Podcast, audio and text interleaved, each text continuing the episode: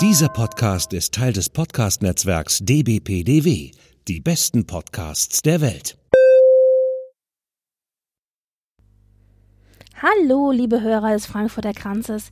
Hier ist Britt Marie und bevor ihr die aktuelle Episode hört, muss ich ein paar Dinge vorausschicken. Zum einen ist es so, dass die Episode, die ihr jetzt hören werdet, bereits im Mai aufgenommen wurde, ungefähr eine Woche nach dem Eurovision Song Contest.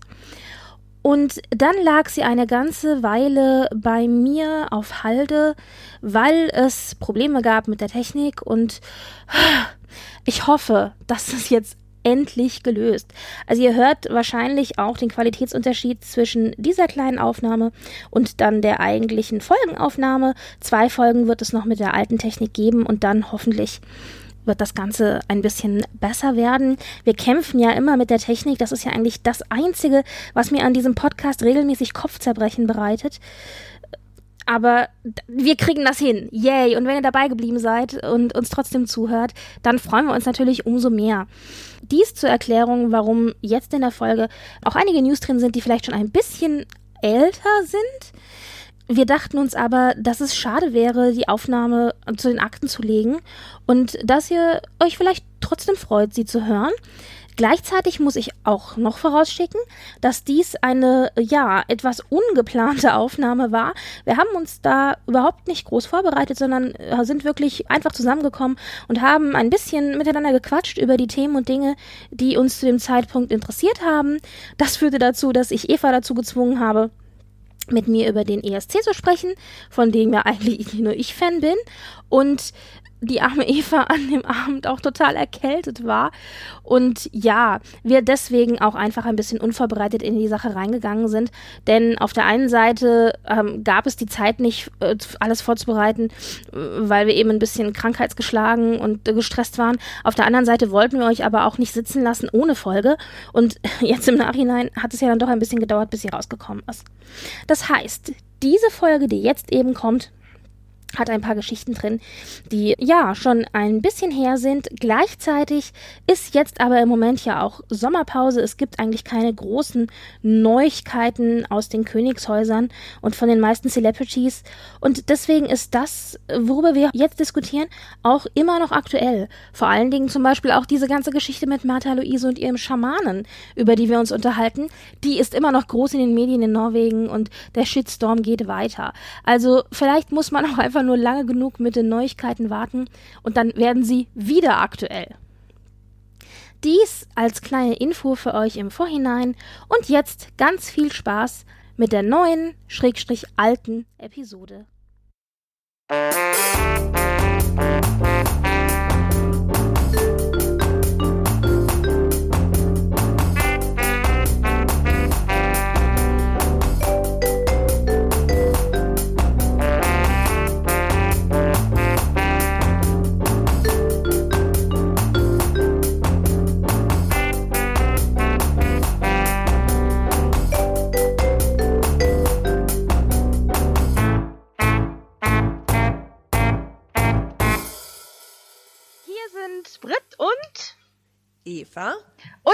Heute mal so ein, ja, ungeplantes Potpourri vor, denn wir haben irgendwie nicht so wirklich richtig geplant, aber trotzdem natürlich eine ganze Menge zu sagen. Deswegen bekommt ihr heute mal äh, ein bisschen, ja, eine kleine Zwischenfolge. Genau, eine kleine Zwischenfolge mit ganz vielen verschiedenen Dingen, die uns irgendwie unter den Nägeln brennen. Genau. Möchtest du anfangen?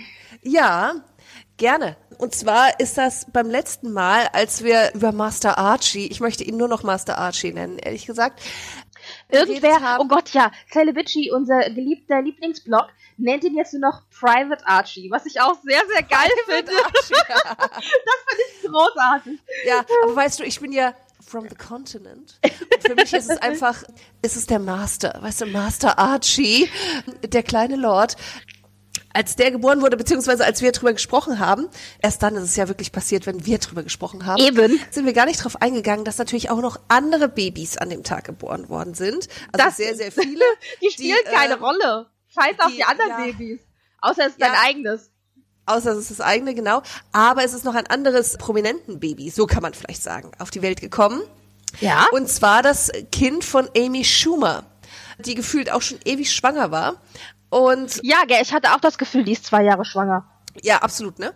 Und naja, sie hat also wirklich es geschafft, genau am gleichen Tag wie Meghan Markle äh, oder Duchess äh, Markle, das äh, ihr Kind auf die Welt zu bringen und hat natürlich keine Sau interessiert, ne? Also das war selbst Gala Bunte so unter unter ferner liefen, ach ja, und übrigens da äh, so, ne?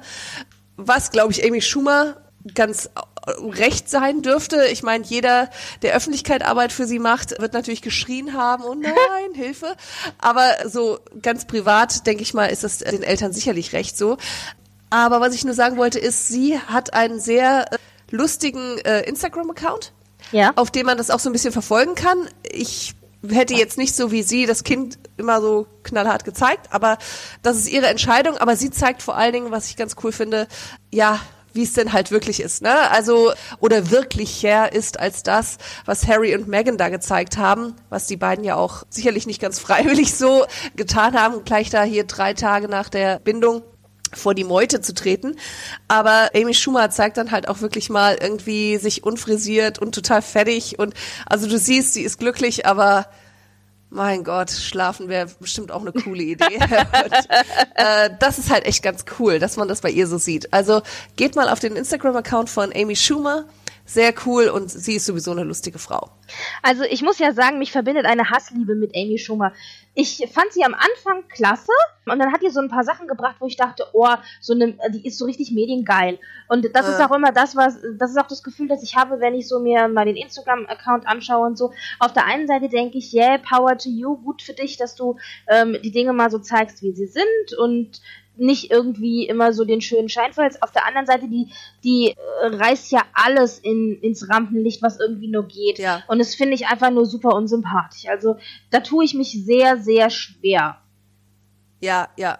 Nee, also mir, ich habe mich da auf das Positive fokussiert sozusagen. Sehr gut. Und ich und äh, nee, ich fand's einfach ganz cool, weil du hast so viel gerade auf Instagram, es ist so eine Oh, es ist so ein Elend, es ist immer alles nur perfekt und dieses jenes und die Babys, die machen nie die Windeln voll, ne? Und die Muttis Sind immer total toll gestylt mit ihrem Latte Macchiato.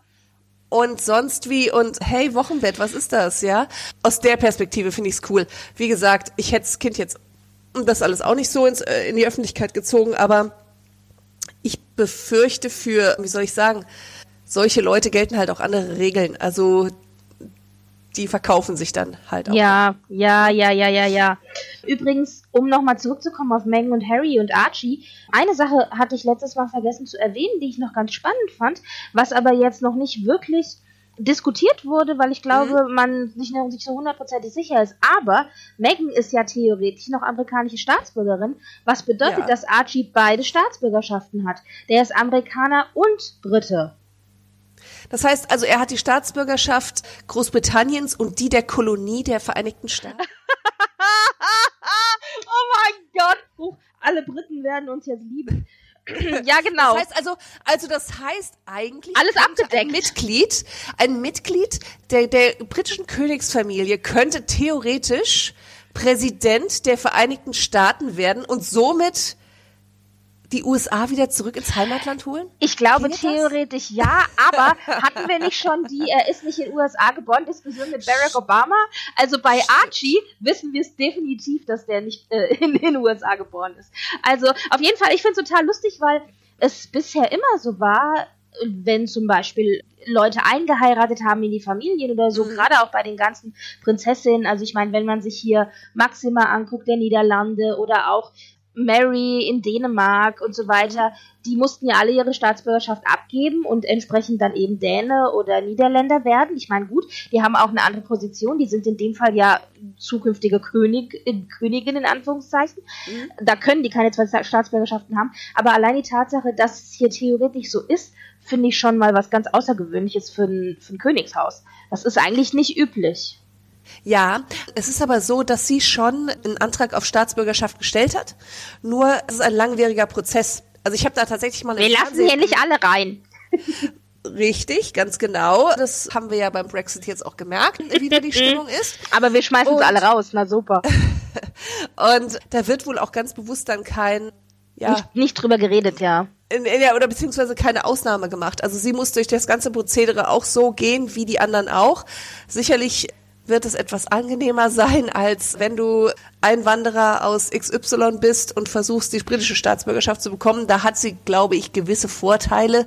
Man kennt, wen man kennt. Aber nichtsdestotrotz, da muss sie auch durch. Und deswegen ist sie, glaube ich, noch Amerikanerin. Also das wird eine Frage der Zeit sein und dann ist sie auch hoffentlich Britin. Mhm. Übrigens wissen wir jetzt auch, dass das Kind definitiv im Krankenhaus geboren worden ist. Ja. Denn ähm, sie hatten ja die offizielle Geburtsurkunde noch nicht bekannt gegeben. Die ist jetzt in den Medien gekommen, beziehungsweise äh, veröffentlicht worden offiziell. Das kann bis zu einem Jahr nach der Geburt wohl noch irgendwie veröffentlicht werden und die haben es halt jetzt gemacht. Und schon ging der Shitstorm wieder los. Also es geht mir echt auf den Keks mit diesem, mit diesem, mit dieser Negativkampagne, die mhm. äh, gefahren wird, vor allen Dingen in Großbritannien. Denn also es muss halt eingetragen werden auf der Geburtsurkunde, wer die Eltern sind und was für Berufe sie haben etc. Und dann hat dann Harry, der das ja offiziell ausfüllen muss wohl, warum auch immer das Harry ausfüllen muss, aber gut, hat dann bei offiziellem Beruf bei Meghan reingeschrieben, Princess of the United Kingdom. Mhm. Und alle so, oh mein Gott, sie ist Prinzessin, oh mein Gott, of United Kingdom. Also alle haben irgendwie voll die Krise gekriegt. Und genau die gleiche Diskussion hatten wir schon bei den Cambridges, als damals, oder als, was heißt damals, also die hat ja jetzt erst gerade das Kind wieder gekriegt gehabt, mhm. als Kate äh, die Kinder bekommen hat, da war es nämlich genauso, dass auch William genau das gleiche reingeschrieben hatte bei Beruf, nämlich Princess of the United Kingdom. Es ist offensichtlich so, dass das eben ein Standardtitel ist, den die Frauen von denen grundsätzlich eben haben. Und theoretisch sind sie tatsächlich auch, also können sie auch so verkauft werden als Princess of the United Kingdom, denn sie sind Frauen von Prinzen, also sind sie automatisch in Anführungszeichen, zumindest titelweise auch Prinzessinnen. Und Sie haben sich aber dafür entschieden, eben anders in der Öffentlichkeit aufzutreten. In Megans Fall ist sie eben Duchess of Sussex. Also das ist eigentlich der Titel, mit dem sie in der Öffentlichkeit auftritt und mit dem sie vermarktet wird. Und das jetzt in der Geburtsurkunde eben Princess of the United Kingdom stand, das war ein Riesenskandal und alle haben sich eben fürchterlich aufgeregt. Und ja, das nur nochmal äh, als Erwähnung. Und auch nochmal zu Meghan und Harry, sie hatten ja jetzt auch ihren einjährigen Hochzeitstag. Ganz genau und haben sehr, sehr schöne Bilder nochmal veröffentlicht. Also das war sehr, sehr schön. Wobei man sagen muss, es war ja auch echt viel Rummel, ne? Also jetzt ums Königshaus. Es gab nochmal eine Hochzeit auf Windsor. Eine von den unwichtigeren Windsors hat geheiratet, ja. äh, die hat geheiratet und dann hat Kate ihren eigenen Garten auf der Chelsea Flower Show. Ich okay, dürfen wir bitte mal uns darüber unterhalten, dass Kate das hässlichste Kleid der Welt getragen hat? Auf der Chelsea Flower Show. Und zwar nicht dieses rosa Ensemble, sondern dieses komische Hippie-Musterkleid da. Von Meine kleine Farm? Richtig. Ja, genau. genau. Das ist wirklich, also, Das hat sie natürlich also gewählt, weil da Blumenmuster drauf war, aber oh Gott. Es sieht aus, also die könnte auch auf, weißt du, Go West im Treck irgendwie, äh, die irgendwie äh, in irgendeiner Wagenburg da irgendwo äh, den Kaffee kochen. Also ja, es ich hätte auch nie gedacht, dass die Queen, mit der zusammen sie das gemacht hat, und das war ja schön, dass man die beiden mal wieder zusammen auf dem Termin mhm. hatte. Mhm. Das ist ja auch nicht so oft. Ich hätte nie gedacht, dass ich einmal sagen würde, dass die Queen im Direktvergleich zu den jungen Royals sie modig ausgestochen hat. Die ja. hatte so ein apfelgrün, neon-touchiges Mäntelkleidchen an, wie, also der Schnitt ist ja immer der gleiche, schon seit Jahrzehnten, das ist ja auch seit Jahrzehnten immer der gleiche Designer, aber die Farbe war halt toll, es war so richtig kräftig und jung und ja, also ja. tausendmal ja, ja. besser als Kate. Ja, das war ziemlich bitter. Muss man wirklich sagen. Aber dafür haben es die Kinder mal wieder rausgerissen. Man hat dann ja schon vorher Bilder veröffentlicht, wo die drei kleinen Prinzen, beziehungsweise die Prinzessin. Also die Kinder ähm, von Kate und William da eben äh, durch den Garten getollt sind und das war wirklich süß. Also ich meine, die ziehen die ja immer an wie Kinder aus einem Enid Blyton Buch. Ne? Ja, wobei das gehört halt mit zur äh, British Upper Class, denn ähm, es gibt auch immer die Diskussion, es gab doch immer die Diskussion bei George von wegen, warum trägt er denn immer diese kurzen Hosen? Also, weißt mhm. du, dieses klassische wie ja, ja. Enid Blyton, wie du schon sagst. Und ähm, aber in der britischen Upper Class ist es halt so, dass Kinder bis zu einem gewissen Alter eben diese kurzen Hosen tragen und das, das wird auch nicht geändert. Also das ist halt typisch Upper Class, ja. Davon haben wir keine Ahnung. Oder zumindest nicht so wirklich. Genau. Nee, aber wie gesagt, also es sah halt so ein bisschen aus wie aus einer anderen Zeit irgendwie mit den Kids, die dann da äh, als äh, quasi die fünf Freunde nur halt als drei umgerannt sind. Aber es war wirklich süß, muss man wirklich sagen. Ne? Und das auch zur Diskussion von wegen, wer spielt hier wem den Thunder, wie man so schön oh, sagt. Ne? Ja, ja. Das dann ja auch mal so äh, von wegen, dann kam das nämlich wieder, als die Sussexes ihren ersten Hochzeitstag hatten, so, ja, mi, mi, mi. Und die wollen doch hier nur der Kate alles äh, klauen und ba, ba, ba, ba, ba, die Aufmerksamkeit. Bullshit, das war genau andersrum. Ich meine, diese elenden Garten nicht so schöner ist, aber das wurde jetzt so ausgewalzt. Also ich weiß ja auch nicht. Ja. Ich finde es auch nicht ganz so spannend, aber ich weiß, dass es äh, zum Beispiel in meiner Timeline auf Twitter den einen oder anderen gibt, der gartenbegeistert ist und der sich für sowas echt begeistern kann. Und da ist dann zumindest doch eine Schnittmenge da. Ja, nein, um Gottes Willen. Also ich meine, ich würde sehr viel dafür geben, diese Chelsea Flower Show mal zu sehen. Das muss großartig sein. Nur, also wie es ausgewalzt wurde, da gibt's glaube ich, andere Aktionen, die die Royals machen. Zum Beispiel zu äh, ihre Aktivitäten da rund um das Thema geistige Gesundheit oder ähnliches. Die finde ich wesentlich wichtiger, als irgendwie äh, da Blümchen zu arrangieren. Bei aller Liebe. William hatte ja jetzt einen Termin, apropos geistige Gesundheit, wo er sich mit Sportlern, Fußballern etc. zusammengesetzt hat und die sich eben über, über Depression und geistige Gesundheit und Druck äh, im Alltag und im Beruf unterhalten haben und wo er auch relativ offen und frei erzählt hat, eben auch darüber, wie schwer ihn der Tod seiner Mutter getroffen hat mhm. und dass er danach Hilfe gebraucht hat. Also sehr überraschend und das natürlich auch absichtlich mit Leuten zusammen, die so ein klassisches in Anführungszeichen Machismo Männlichkeitsideal verkörpert, mhm. eben der Fußballer, der Sportler, der Rugby-Player so und die aber alle sehr eben auch davon erzählt haben, wie sie damit umgegangen sind. Und das war jetzt eine Stunde auf BBC, haben die das ausgestrahlt.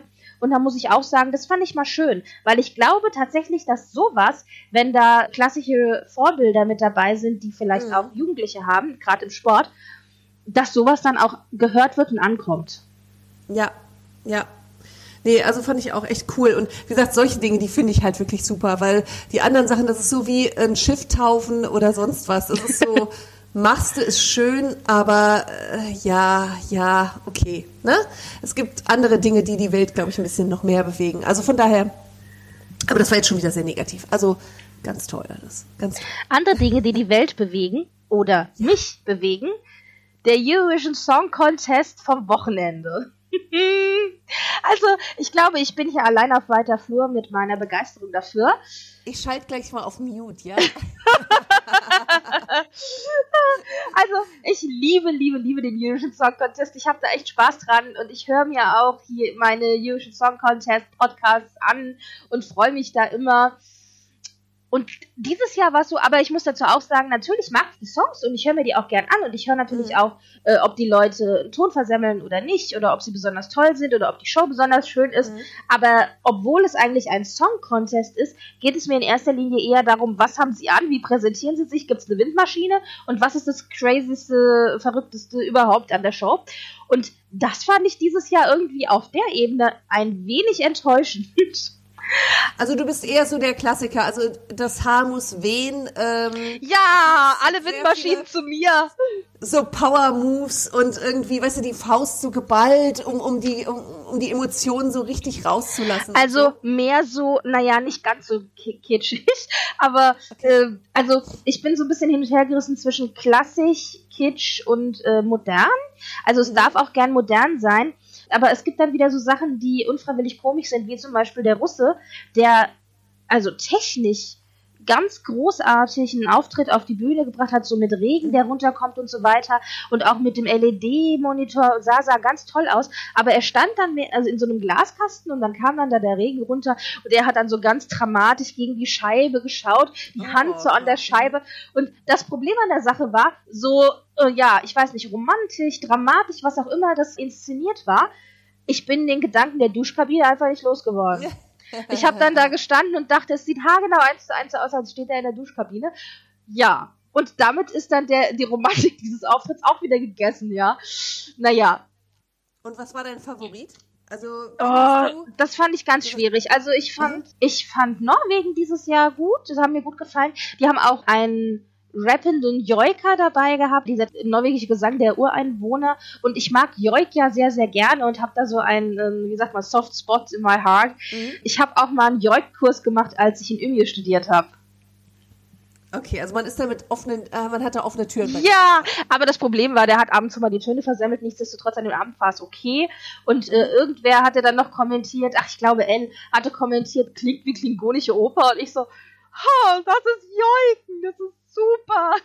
naja, also die Norweger mochte ich gerne. Ich mochte Australien ganz gerne. Und ich hätte sehr geil gefunden, wenn Australien gewonnen hätte. Haben sie nicht, aber es wäre sehr geil gewesen, weil dann nämlich das volles Drama abgegangen wäre, von wegen, wo findet denn jetzt der ESC statt? Denn Australien ist halt, glaube ich, für viele Länder echt zu teuer, zu weit weg, zu lange Flüge etc.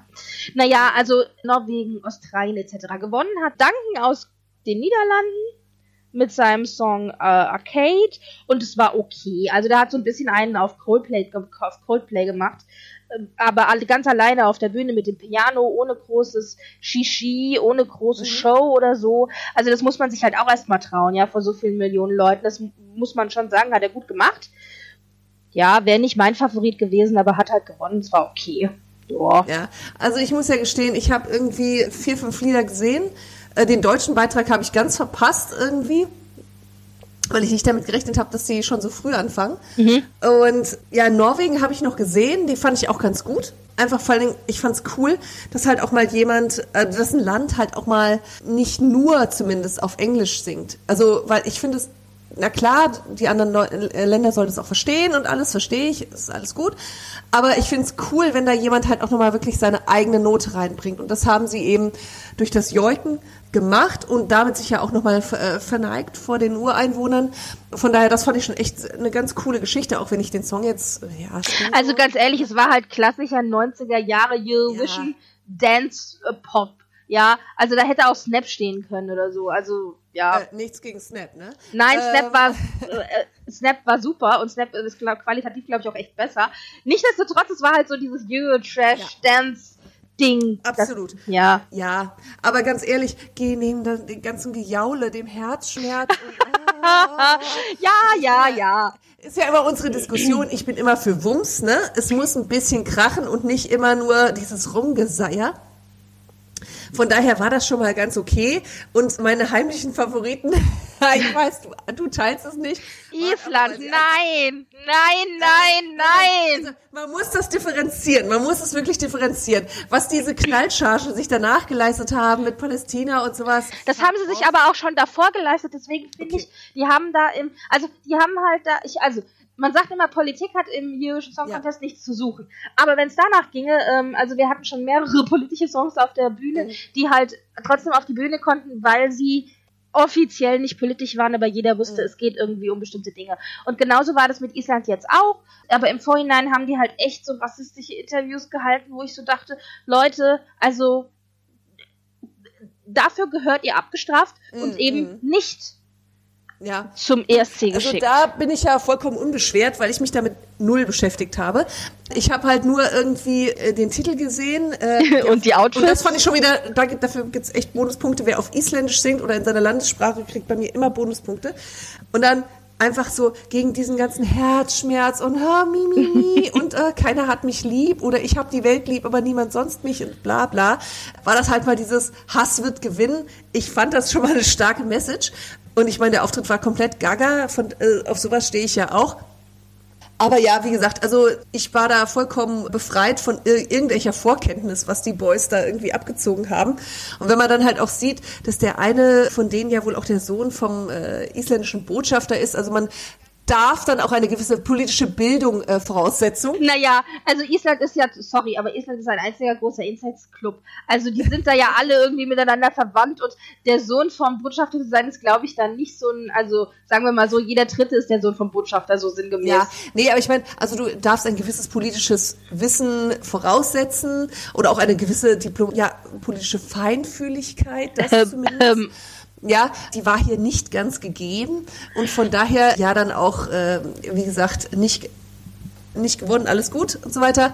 Aber wie gesagt, die haben wenigstens mal ein bisschen Wumms reingebracht in diese Geschichte. Apropos Wumms, Madonna. Was Können wir bitte, bevor wir uns über Madonna unterhalten, weil da habe ich echt noch ein bisschen was zu sagen, können wir Ja. bitte noch mal zwei Takte über Schweden reden, weil wir beide sind ja heimliche Schweden-Fans grundsätzlich. Und was sagen wir denn zu Schweden? Hast du den Auftritt gesehen? Ich habe immer an Dr. Alban gedacht. Aber wir hatten aber einen singenden Zahnarzt dabei. Das war, ach, ich weiß gar nicht mehr welches Land das war. Das war der im weißen Ach, war Anzug. das nicht der Schwede? Ich Nein, dachte, wäre der Schwede war der, nein, nein, nein, der Schwede war der, das war John mit den Mamas im Hintergrund, diese, ähm, die er so ein bisschen auf Gospel, ups, auf Gospel gemacht hat.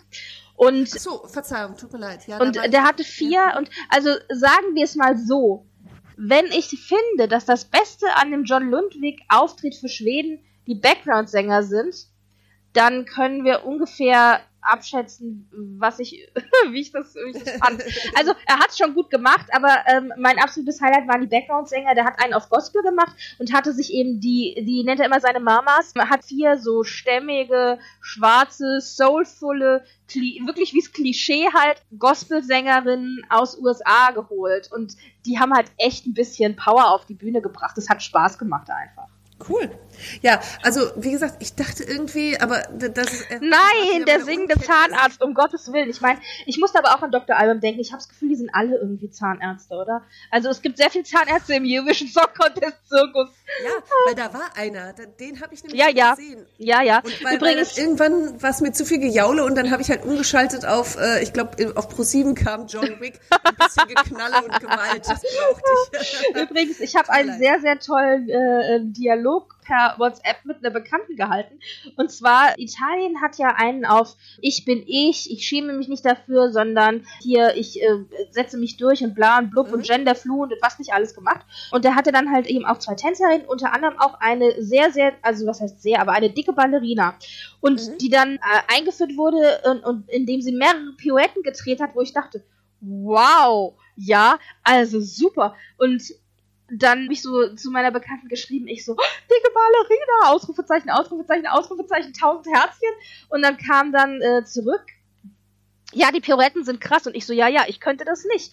Und dann meinte meine Bekannte, ja, sie hätte halt irgendwie eigentlich zu kaputte Füße und daran wird es dann scheitern. Und ich noch so, an den kaputten Füßen wird es scheitern, das würde bei mir schon an der grundsätzlichen Koordination scheitern, ja. Ja. Also, und dann kam dann zurück, man müsste halt üben. Und ich Ja. finde diesen Kommentar so geil. Ich so, man müsste halt üben, dann wird bei mir jedes Üben verloren sein. Ich müsste schon mal üben, überhaupt mal auf die Zehenspitzen zu kommen, weißt du? Ich Also, wollte gerade sagen, also da ist es, glaube ich, nicht nur mit Üben getan. aber äh, diese, aber das ist so bezeichnet. Auch zum Beispiel, ähm, ich habe das zusammen mit einer Bekannten gesehen und ich guckte so und dann äh, trat Aserbaidschan auf und ich so, oh, ich mag diese Weste. Und meine Bekannte so, die Weste? Ich mag das Lied. Und das trifft genau das, wie wir den ESC geguckt haben. Ich immer, oh Gott, Windmaschine, oh Gott, Kostüm, oh Gott, Make-up, oh Gott, Background-Sänger. Und, äh, und die anderen um mich rum immer so, hoch, das Lied ist ja so und so, die Musik ist so und so. Also bei mir spielten da andere Dinge eine etwas größere Rolle. Ja, um nochmal auf Madonna zurückzukommen. Ja, genau. Ja, also Madonna hatte ja den Pausenauftritt und hm, also ich fand die Kostüme geil, minus die Augenklappe. Also die Augenklappe war mir bei ihr ein bisschen zu viel, aber so Mhm. grundsätzlich fand ich die Kostüme schon sehr cool. Ich meine, sie waren halt auch gut. Jeder war auch kurz da und hat drei Worte gesagt von wegen Yay, Freund, ESC, super klasse, ja. Naja, und ich wusste, dass Madonna, oder man wusste ja, dass Madonna live nicht so super ist, ja. Und man Okay. wusste auch, sie singt, also ich wusste, sie singt, als wenn sie in eine Gießkanne äh, singt. Also immer so ein bisschen blechern und nicht immer besonders richtig und so. Also man wusste, live ist sie nicht so gut. Aber ich habe mir mehr erwartet. Ich war wirklich, wirklich enttäuscht. Die Frau hat wirklich richtig schief gesungen. Und das mehrfach am Stück. Also das war nicht mal ein oder zwei schiefe Töne, sondern äh, die hat halt zum Jubiläum. Leistung. Ja, naja, also es war wirklich, es war wirklich schrecklich. Und Mhm. Das Problem ist natürlich beim ESC, also ich hab, ich bin immer davon ausgegangen, habe gesagt, ja, als großer Künstler, der da hinkommt, als Pauseneck, der kann eigentlich nur gewinnen, ja.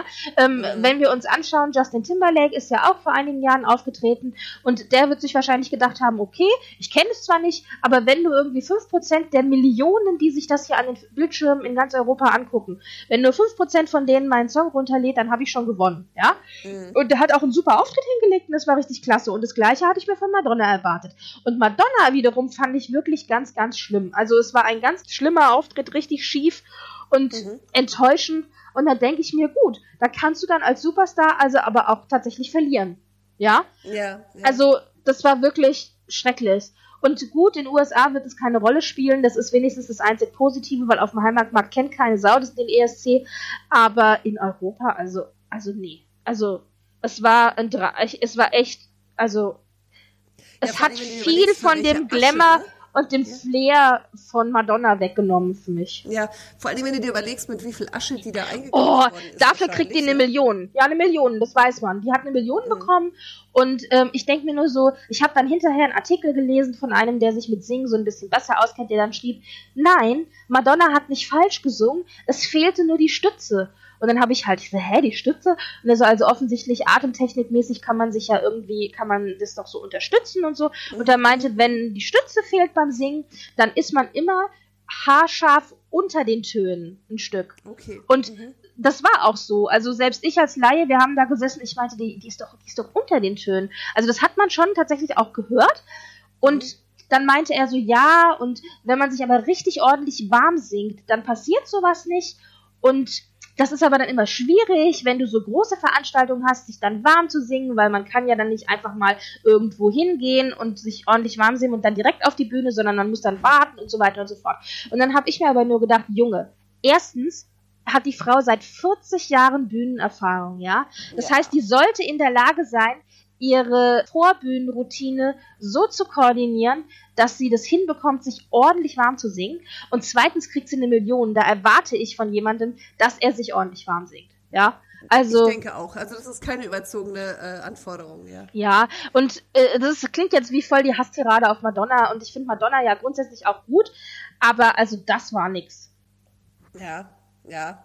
Also ich glaube aber, also ich meine, ja, jeder hat mal einen schlechten Tag, auch wenn er dafür eine Million bekommt. Aber ich glaube, wenn, dann dürfte sie sich in den Hintern beißen, weil ich meine, das war halt wirklich eine Chance, sich den Europäern zu präsentieren. Und ich meine, es gibt ja auch gewisse Überschneidungen in der Zielgruppe. ja. Äh, wenn ich das mal so äh, sagen darf, ja. Also ich meine, äh, die Gay-Community ist sehr treu dem ESC ergeben, wenn man das, was man da so mitbekommt. Und das Gleiche gilt ja auch für Madonna. Also da hat es echt eine, hat es echt versemmelt, einfach sich gut zu präsentieren, ja. Ja, ja. Also Aber mein persönliches Highlight tatsächlich das ESC und das klingt bitter, wenn ich das so sage, weil es sollte ja eigentlich ein Act sein. Mein persönliches Highlight war der Pausen-Act und zwar haben Conchita Wurst, die Siegerin von Österreich, Mons Selmerlöw, der ehemalige Sieger aus Schweden, Eleni Furera, die La Fueco-Sängerin, also zweite von 2018 und Verka Sedutschka, die äh, zweite von Helsinki 2007, gegenseitig ihre Songs gesungen und sind damit mhm. aufgetreten. Das war schon mal sehr geil. Und große, große Liebe natürlich für Conchita Wurst, die ich sehr mag, aber auch sehr große Liebe für Verka Sedutschka. Das ist diese Künstlerin, weißt du, wo immer, wenn du ESC-GIF googelst, ist es, glaube ich, immer das erste GIF, das auftaucht, die diesen, die selber aussah wie eine Disco-Kugel mit diesem silbernen Outfit und diesem Sternhut ah, auf dem Kopf, yeah, yeah, die immer so, genau, das, das ist die gewesen. Und die haben gegenseitig ihre Songs gesungen, das fand ich ganz schön, aber vor allen Dingen mein persönliches Highlight war, als die alle zusammen mit der ehemaligen ESC-Gewinnerin von 79 in Jerusalem den legendären Song Halleluja gesungen haben, mit dem Israel ja auch gewonnen hat damals. Und dann haben die alle zusammen Halleluja gesungen und standen so nebeneinander und es war, es war toll. Es war so, so toll. Also das war mein persönliches Highlight des Abends. Und ja, also das war schon lustig. Ja, ich habe das Bild gesehen und dachte nur, oh mein Gott. Das war toll! Sehen, super, super, wenn super. Aliens sehen. Ich weiß nicht, also die besten die Outfits. Ich meine, äh, die La Fuego-Sängerin, die hatte so ein, oh, man sieht auf dem Bild nur so rosa Federn, aber unten drunter hatte die so ein Bodysuit an, wo so Sterne auf die Brust und auf den Schambereich geklebt waren, was wirklich, wirklich das hässlichste Kostüm der Welt war. Also das kann noch so eng anliegen, aber das war wirklich richtig hässlich. Was auch sehr schön war, Werka Sedutschka, also die äh, Disco-Kugel, hat Nettas Siegersong von letztem Jahr gesungen, also Toy. Das war auch sehr toll, es war großartig. Und da gibt es ja diese Stelle, wo sie so als Huhn rumgackert und so. Also es war sehr, sehr schön. Hat mir sehr gut Das war sehr gut. Das war sehr, sehr toll. Also, ich kann sagen, ESC macht immer sehr viel Spaß und das ist bei uns in der Familie auch immer so gewesen. Als Kinder haben wir uns alle als Familie vor dem Fernseher versammelt. Es gab immer was Schnuckeliges zu essen und dann haben wir immer zusammen den ESC geguckt und ich durfte dann auch aufbleiben und so. Also, es war immer, immer sehr, sehr toll und ja, dieses Besondere, das ist halt auch heute für mich noch so. Also da freue ich mich einfach, wenn das kommt. Ja. Das finde äh, nee, aber das finde ich auch eine sehr schöne Sache. Also ich kann dieser Magie, kann die Magie nicht so ganz nachspüren. Ist nicht ganz meine Musik, auch so das ganze Klimbim und sonst wie drumherum ist nicht mein Ding, aber ich kann es verstehen, wenn es jemand, wenn es jemandem so viel bedeutet. Bei mir war es eben Wetten das. Von daher sehr gut, aber ich freue mich, dass es jetzt erstmal vorbei ist und wir essen in einem Jahr wieder äh, was von den Niederlanden. wir müssten vielleicht noch eine Sache kurz erwähnen, obwohl die ein bisschen traurig ist. Wir haben fucking null Punkte in der in der Publikumswertung gekriegt. Null Punkte. Ich fass es nicht. Der deutsche Beitrag war beileibe nicht mein Lieblingsbeitrag und man kann viel diskutieren, ja. Aber mhm. null Punkte haben die nicht verdient. Absolut nicht. Vor allen Dingen nicht und vor allen Dingen erst recht nicht im Vergleich zu anderen Ländern, wenn man gesehen hat, was die für äh, Punkte bekommen haben und im Direktvergleich, da war Deutschland tausendmal besser, ja. Und da kannst du mir erzählen, was du willst, aber da ist auf jeden Fall politisch gewählt worden. Also das glaubst du da wohl selber nicht. Nee, also ehrlich gesagt, das glaube ich wiederum nicht. Ich fand den Song scheiße. Ich fand es total. Aber im Vergleich zu anderen Ländern, wenn ich gesehen habe, wer da 15, 15, 20 Punkte oder was auch immer gekriegt hat, da war Deutschland ja, tausendmal besser. Oh, ja. Anscheinend haben die dann Geschmack getroffen. Also ganz ehrlich, also ich fand die ja alle mies, die Songs. Von daher ist es jetzt auch äh, nicht ganz qualifiziert von mir. Aber weißt du, wenn ich da halt irgendwelche Eulen zusammencaste, die sich seit vier Monaten kennen und dann in so einer wirklich shitty Show das Ganze dann in Deutschland abstimmen lasse mit einem total abstrusen System, wo keiner genau checkt, warum jetzt eigentlich die Person oder, oder der Act gewinnt und wer nicht. Und dann schickst du dann halt diese beiden Girls darüber, die ja sich wohl auch recht unbedarft, sagen wir es mal so, da präsentiert haben. Ach, aber ich fand das, ich fand die eigentlich ganz süß. Und ich fand, also, ich ja, fand, die haben sich, Interviews Och nein, also da bist du viel also, zu harsh. Uh, uh, uh, da bist du aber, finde ich, bist du zu harsh. Also ich fand die oh, jetzt, Sister. ja, also ich war natürlich schon ein bisschen, aber ich meine, wenn, äh, guck mal, wie viele andere Länder haben da auch Complete X hingeschickt? Mit Complete X darüber können wir echt noch diskutieren, wie gut oder schlecht das ist. Aber ich fand, also ich finde das nee, ich kann das nicht so unterschreiben. Aber da müssten wir wahrscheinlich mal eine ganze Sendung machen. Das geht, glaube ich, nicht. Ja. Also ich glaube, was immer gewinnt, und das hat sich ja jetzt auch bei diesem, äh, wie heißt der, Duncan oder ja. so, also dem Gewinner aus, aus den Niederlanden irgendwie gezeigt, ist halt, wenn, wenn jemand authentisch ist. Und äh, das waren die beiden Girls halt absolut nicht. Ja, und, ähm, gut, das stimmt. Ja, gab auch andere, die nicht authentisch sind, aber man hat es dort eben gemerkt. Und wenn du dir anschaust, was bei uns gewonnen hat, das waren immer Menschen, die halt wirklich ja, eine Persönlichkeit auch irgendwie haben oder die auch gut rüberbringen konnten. Sagen wir es mal eher so. Persönlichkeit hat jeder, aber die das gut rüberbringen konnten, ja.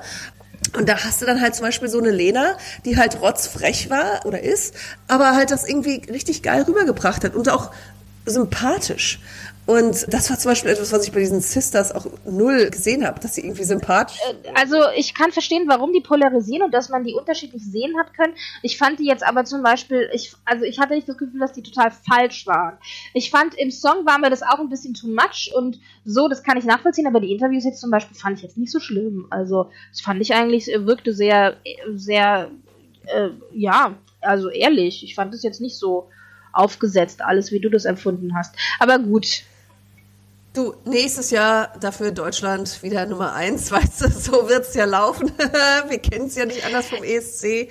Hauptsache ist, wir waren am Ende vor Großbritannien. Alles andere ist mir scheißegal, auch wenn Großbritannien Punkte von den Zuschauern gekriegt hat. Wichtiger wäre gewesen, wir sind vor Österreich. Österreich war aber gar nicht dabei, deswegen war diesmal es wichtig, dass wir vor Großbritannien am Ende landen.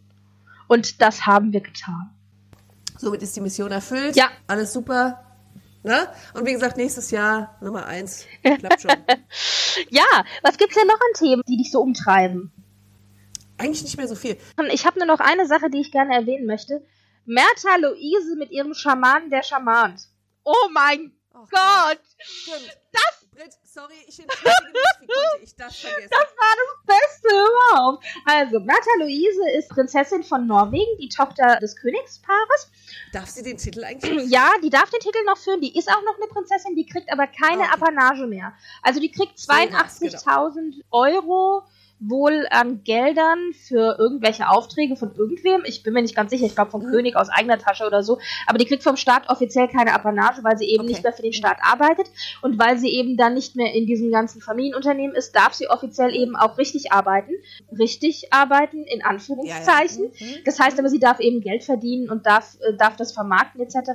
Und also ich bin immer so hin und her gerissen, weil Märtha Louise war immer so der wilde Spirit in der neuwirklichen Königsfamilie. Die hat sich nie was sagen lassen, die hat sich zum Beispiel auch sehr für Urbevölkerung und Urbevölkerungsthemen eingesetzt, hat auch Samisch mhm. gelernt und so. Das ist ja sowas, was ich irgendwie sehr geil finde und äh, was mir sehr viel Spaß bringt, auch das zu beobachten.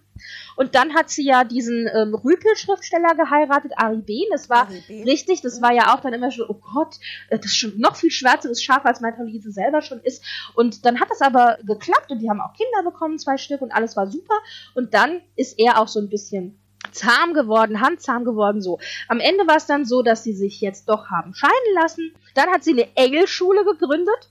Das ist meine absolute ja. Lieblingsnews gewesen von Martha Luise. Also, und dann hat sie so eine spirituell gemacht, so von wegen, ja, spirituelle Reisen und so kann man in Kontakt kommen mit Engeln. Also ich meine, es ist ja schön und gut, wenn sie an Engeln glaubt, aber das Ganze dann noch so zu vermarkten. Also die haben dann Reisen verkauft und irgendwie so Kurse gegeben, zusammen mit einer Freundin und haben da echt richtig Kohle gemacht. Die hat dann auch äh, Bücher geschrieben, meine Geschichte mit den Engeln, bla bla bla und hat wirklich äh, richtig Geld gemacht. Also 2017 hatten den Umsatz von 400.000 Euro ein Jahresumsatz. Und denke ich mir nur so, also die hat richtig, richtig Kohle damit gemacht und so, das lief alles super. Und ähm, dann hat sie aber, glaube ich, weiß gar nicht, ob sie das offiziell noch macht. Ich glaube, das hat sie dann abgegeben und ihrer, ihrem Kompagnon irgendwie übergeben. Und jetzt mhm. Hat sie auf Instagram einen Post von sich und ihrem neuen Freund bekannt gegeben, was ja an und für sich schon mal sehr geil ist, weil oh, es gibt Neuigkeiten aus ihrem Liebesleben, das ist ja schon mal spannend. Und aber ihr neuer Freund ist ein amerikanischer Schamane, der für die Reichen und Schönen schamant. und dann so, geil. Und dann dachte ich so, okay, die Engelsschulenprinzessin hat jetzt einen Boyfriend, der nicht nur Ami ist, sondern auch noch Schamane offiziell. Also allein dieses ganze spirituelle Gedöns, wo ich ja nicht so wirklich dran glaube, es tut mir leid, wenn sich jetzt jemand beleidigt fühlt, der hier mein Schamanentum ist das äh, Nonplusultra. Ich will da nicht irgendwie. Oder die Engelschuhe. Ja, ich will da ja stimmt. Also ich will, okay. Ja. Ich kann mich jetzt, glaube ich, nur noch mehr in die Nesseln setzen. Nichtsdestotrotz, ja, also die beiden zusammen und die haben jetzt äh, Norwegen besucht und sie hat ihn quasi der Familie mal vorgestellt und hat dann auch in ihrem Instagram-Account eben das Bild oder verschiedene Bilder gepostet und auch drunter geschrieben. Und bevor er jetzt hier wieder irgendwer mit irgendwelcher Kritik anfängt, es geht euch einen Scheiß an, mit wem ich, also das hat er natürlich so nicht geschrieben, aber sinngemäß, es geht euch einen Scheiß an, mit wem ich zusammen bin und das ist mein Boyfriend und ich muss glücklich sein und wir sind irgendwie, we are twin flames, also das Ganze war ja, hm? oh. genau. Und ich fand aber schön, dass sie quasi gesagt hat, ich bin verliebt, ich freue mich und mir ist scheißegal, was ihr sagt. Allein die Tatsache, dass sie schon erwartet hat, dass die Leute kritisch sein werden, ist eigentlich schon ziemlich traurig. Und das, das waren sie auch. Und in Norwegen ist jetzt voll der Shit Shitstorm dadurch losgetreten worden, weil die jetzt irgendwie sagen, äh, dieses ganze spirituelle Gedöns, wir sind doch ein Land mit christlichem Hintergrund, also allein schon das auf die Religion oder zu brechen, ist schon ziemlich ätzend. Und äh, soll die Frau doch glücklich werden mit dem Typen. Aber ganz ehrlich, für mich hat das alles ein ganz starkes Geschmäckle und ich finde es immer schon sehr schwierig, wenn einer so auf Schamane macht, dann ist er mit der Prinzessin zusammen. Und also der Schritt für mich zu jemanden für seine Stellung ausnutzen, äh, ich weiß nicht, ob er es macht. Vielleicht unterstelle ich ihm da auch einfach nur was. Aber also, das Ganze hat irgendwie ein Geschmäckle. Vor allen also, Dingen, weil beide auch zusammen jetzt auf Tour gehen durch Dänemark und Norwegen mit einer Tour, die sich nennt The Princess and the Shaman Tour. Oh. Ja, krass, oder? Das ist das aller, allerbeste. Und da eben wie so ähm, Workshops und Kurse und Reden anbieten über Spiritualität und bla bla bla. Und jetzt, ähm, jetzt ist die norwegische Bevölkerung auch noch angepisst, weil sie eben damit ihren Prinzessinnen-Titel vermarktet, was sie ja offiziell mhm. eigentlich nicht darf. Aber, mhm. also, das ist so eine Grauzone, weil eigentlich darf man aus der Stellung keine persönlichen Vorteile ziehen. Deshalb haben auch die ganzen Ehefrauen und Ehemänner von Prinzen und Prinzessinnen in der Regel keinen Job. Also nichts, was irgendwie. Kein offiziell. Ja, also ja, also ja genau, aber sie betreiben jetzt nicht eine Bank oder eben ein Sportstudio wie Ja, ja, jetzt ja, hier ähm, Äh, Daniel in Schweden oder so. Das musste er halt aufgeben, damit er aus seiner persönlichen Position eben keinen Profit zieht. Und Mhm. in dem Fall ist es aber so, dass allein durch diesen Titel, der ja dann auch in diesem Tourtitel mit drin ist, sie ja doch Profit aus ihrer Stellung zieht. Und das wird jetzt ganz, ganz stark kritisiert und dann wird auch wieder gerufen, ja, sie soll doch bitte ihren Titel abgeben. Und daraufhin hat Louise jetzt aber auch schon gesagt, so ein Quatsch, ich werde meinen Titel für immer behalten, ich bin schließlich Teil der Familie. Und also das ist alles gerade sehr, sehr schwierig. Also ein riesen Shitstorm bezüglich allem irgendwie. Ja, also ganz ehrlich, mir, wer mir richtig leid tut, ist ehrlich gesagt die Familie, weil wenn die da zu Besuch waren, da mussten die sich wahrscheinlich dieses äh, spirituelle Gesumse die ganze Zeit anhören. Ich, man weiß es nicht, Oh, keine meine- Ahnung. Meine Zwillingsflamme. Und so. Ich glaube nicht, ich glaube, die sind eigentlich zu, äh, verhältnismäßig harmlos. Märta Louise sieht halt auf allen Bildern total verliebt aus, viel, viel verliebter als er. Was, ja, ich weiß nicht, ob es wirklich so ist, aber wenn es so wäre, wäre es schon schade. Ich spüre da leichte Vorbehalte. Leichte Vorbehalte ist gut. Also auf jeden Fall, es war eine sehr, sehr interessante, es war schon, war schon eine sehr tolle Nachricht. Also Märta Louise, die Engelsschulenfrau, zusammen mit dem Schamanen aus USA. Wir werden sehen, wie das weitergeht. Positiv kann man doch sagen, sie sind spirituell, sind sie versiert und auch geschäftstüchtig. Toll. Beide. Ich meine, das ist, das sind auch schon mal zwei Dinge, die hat nicht jeder gemeinsam. Also von daher passt doch. Also, aber wie gesagt, ich bin mal gespannt. Ja, ich bin gespannt, wie es weitergeht bei den beiden und wie lange das Ganze äh, hält. Ja. Aber äh, sie, sie macht ihrem, ihrem Ruf da schon so ein bisschen, wird sie schon gerecht, ne? Also zuerst irgendwie da den crazy Motherfucker Schriftsteller und jetzt so einen Typen. Also die Sammlung musste auch erstmal äh, vorzeigen. Ich können. war ehrlich gesagt ein bisschen äh, überrascht, als ich las, dass sie schon 47 ist. Ich dachte irgendwie, sie wäre weitaus jünger. Aber ja, also ja, ja, naja. So viel dazu. Ich meine, sie spielt ja jetzt eigentlich auch keine Rolle in irgendwelchen dynastischen Geschichten. Deswegen raus ist er aus der Sache. Soll sie machen, was sie will. Wenn sie glücklich wird, ach, lass sie glücklich werden. Aber es ist schon eine sehr tolle Neuigkeit. Gut, weißt du, jede Familie hat ja auch so einen bunten Hund und da ist es halt die Märta, ne? Ja, genau. So, eine letzte Frage noch zum Schluss. Hast du den Trailer zu Downton Abbey gesehen? Den jetzt für den Film? Noch nicht. Es gibt ist jetzt ein Trailer Noch rausgekommen zu Downton Abbey und ich kann dir das schon sagen, ohne dass ich dich. Ich werde dich ein bisschen spoilern, aber das ist nicht so schlimm, weil es ist gleich das allererste, was im Trailer kommt. Die Queen und der Husband der Queen quasi kommen zu Besuch auf Downton Oh. Abbey. Also, sie haben sich eine Seite aus unserem Buch genommen quasi, also so schön wie man auf Englisch sagt, ich habe das jetzt bei 1 zu 1 einfach übersetzt. Und Queen und King oder King und Queen werden dann auf Downton auftauchen und ich dachte so, oh, noch besser hätte es in den Frankfurter Kranz nicht reinpassen können. Ich würde auch sagen, also das gibt auf jeden Fall einen Berufsausflug, oder? Also so, äh, da machen wir mal irgendwie, wenn, wenn das dann tatsächlich in die Kinos kommt, gibt's aber mal einen kleinen äh, Teamausflug für uns beide, oder? Ja, absolut, da sind wir, sind wir dabei und dann werden wir berichten hinterher, wie stimmig es denn gewesen ist. Genau, genau. Nee, was ich nur letztens gesehen habe, war der Trailer, äh, oder beziehungsweise kein Trailer, es war eine, eigentlich eine Werbung. Äh, sowas besprechen wir hier eigentlich nicht. Aber die Commerzbank hat einen Spot geschaltet, um zu promoten, dass sie eben schon seit 100.000 Jahren gefühlt Sponsor der deutschen Frauennationalmannschaft sind. Ähm, hast du den Spot gesehen? Ja, ganz toll. Der ist mega. Das wollte ich an dieser Stelle nur einmal Wir sagen. haben, wir brauchen keine Bälle, wir haben Pferdeschwänze. Nee, also wirklich sau cool, wie sie es gemacht haben und äh, trifft's ja auch sehr gut. Also dieses, wir spielen für eine Nation, die unsere Namen nicht kennt. Das Unser erster Preis war ein Kaffeeservice. Ja, ja, genau. Schlimm. Ja, ja, Schlimm. ja. Und also ich kann nur empfehlen, den äh, Spot sich mal anzuschauen, unbedingt in den Show Notes. Der ist richtig, richtig cool und ja, sagt sehr viel auch drüber aus, wie Stand von Frauensport in Deutschland so ist, meine ich. Ja, wobei ich glaube, Adidas hat ja jetzt beschlossen, dass die gleichen Prämien für die Damen ausgezahlt werden wie für die Herren. Was sich ja, also Adidas zumindest macht das, auch wenn jetzt hier so apropos Werbung und so. Aber das finde ich ja schon mal gut. Also ähm, äh, das sieht noch ein bisschen anders aus, was jetzt den DFB angeht, aber so grundsätzlich ja. Ja, ich meine, 2019 kann man sich das auch mal gönnen, finde ich. Weißt du, da, da geht es dann auch mal, dass man endlich die Frauen gleich bezahlt. Aber hey, ein Anfang ist gemacht und äh, hoffe mal, dass da auch andere noch nachziehen. Wie gesagt, schaut euch den Spot mal an, der ist richtig cool. Ja, Wunderbar. Dann war das heute ein äh, großes Konglomerat an, ja, paar Dingen, die uns so aufgefallen sind, die wir ganz nett fanden, die jetzt gerade passiert sind. Und ja, guck mal, ich meine, wenn man zusammen, wenn man zusammenfasst, ESC, Babys, Engelschulen, Schamanen, äh, was willst du noch? Ja, es war also, so ein also bisschen von allem dabei, das stimmt schon. Genau, hast du recht, ja. okay, dann würde ich sagen. Wir hören uns, genau, wir hören uns bald wieder. ich wollte gerade sagen, also, was sagst du denn jetzt? Wir hören uns bald wieder. Äh, so, man kann uns. Improvisieren können wir.